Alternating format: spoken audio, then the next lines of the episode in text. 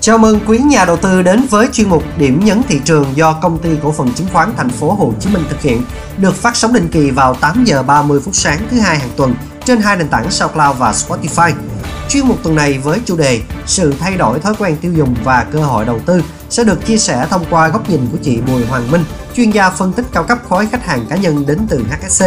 Và sau đây sẽ là nội dung chính của chuyên mục.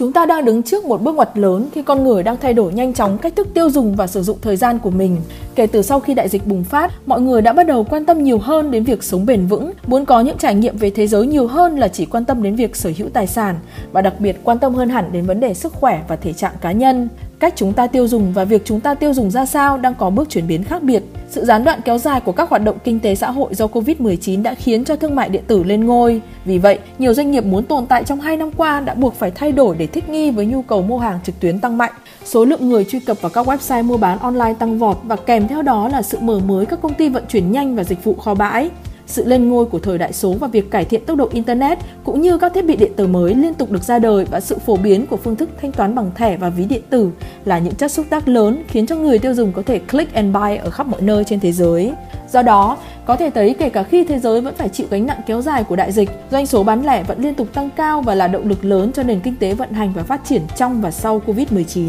Tại Việt Nam, ước tính trong giai đoạn dịch vừa qua, dù bị ảnh hưởng bởi các quy định hạn chế di chuyển và giãn cách xã hội, thương mại điện tử vẫn tăng trưởng khoảng 18%. Điều đó giúp cho nhiều doanh nghiệp bán lẻ thiết yếu và không thiết yếu được hưởng lợi trực tiếp. Có thể kể đến công ty cổ phần Thế giới số DigiWorld đã công bố kết quả kinh doanh quý 3 vượt kỳ vọng, lợi nhuận tăng gần 40% nhờ sản phẩm laptop và chăm sóc sức khỏe. Tiếp nối kỳ vọng ở quý 4 2021, lợi nhuận thuần của DigiWorld có thể tăng lên gấp đôi so với cùng kỳ. Công ty cổ phần bán lẻ kỹ thuật số FPT cũng ghi nhận doanh thu và lợi nhuận tăng mạnh trong quý 3 khi doanh thu FPT Shop tăng 23% nhờ máy tính sách tay và các sản phẩm của Apple. Đồng thời, do giãn cách kéo dài, chuỗi nhà thuốc Long Châu đã bắt đầu có lợi nhuận và do nhu cầu thuốc và thực phẩm chức năng tăng mạnh. MRT còn được hưởng lợi khá lớn từ việc chuyển đổi số đóng góp vào sự phát triển nhanh và bền vững khi hợp tác với tập đoàn mẹ FPT. Tính đến gần cuối năm 2021, FPT Long Châu đã có khoảng 400 cửa hàng và sẽ đẩy mạnh mở rộng chuỗi bán lẻ này khi nhu cầu chữa bệnh và chăm sóc sức khỏe của người dân tăng cao. Công ty cổ phần đầu tư thế giới di động Mobile World cũng ghi nhận lợi nhuận tiếp tục tăng mạnh sau 10 tháng,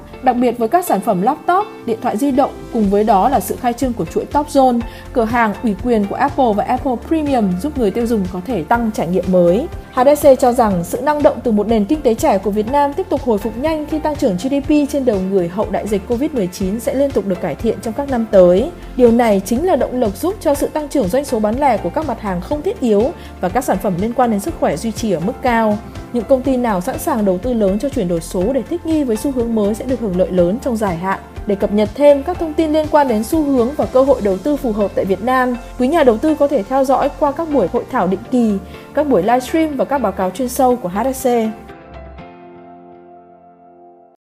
Vừa rồi là toàn bộ nội dung của chuyên mục điểm nhấn thị trường tuần này. Hy vọng đã mang đến cho quý nhà đầu tư những thông tin quan trọng và cần thiết. Cảm ơn quý vị đã dành thời gian lắng nghe. Hẹn gặp lại quý vị trong chuyên mục tuần sau cũng vào 8 giờ 30 phút sáng thứ hai hàng tuần trên hai nền tảng SoundCloud và Spotify. Xin chào và xin hẹn gặp lại.